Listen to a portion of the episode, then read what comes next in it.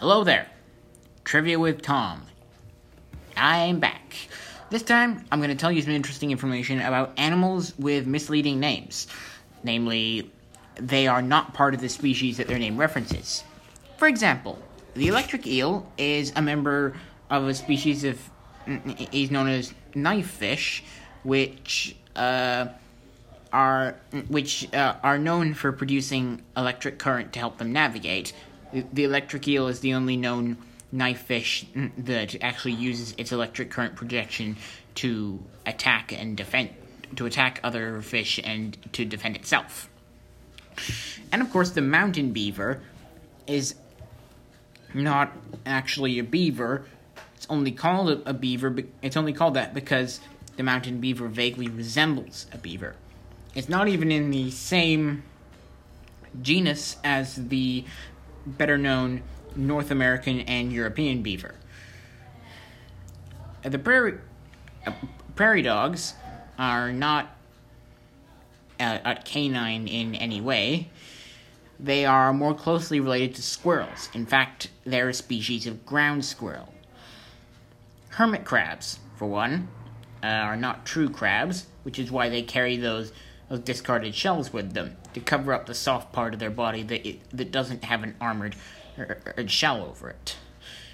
Also, king crabs are not true crabs, although I'm sure anyone who has uh, mm, has dined out at any seafood establishment that serves uh, uh, king crab would be able to uh, vouch for this.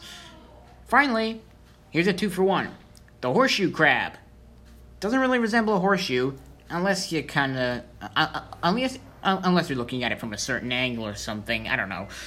But anyways, it isn't a true crab.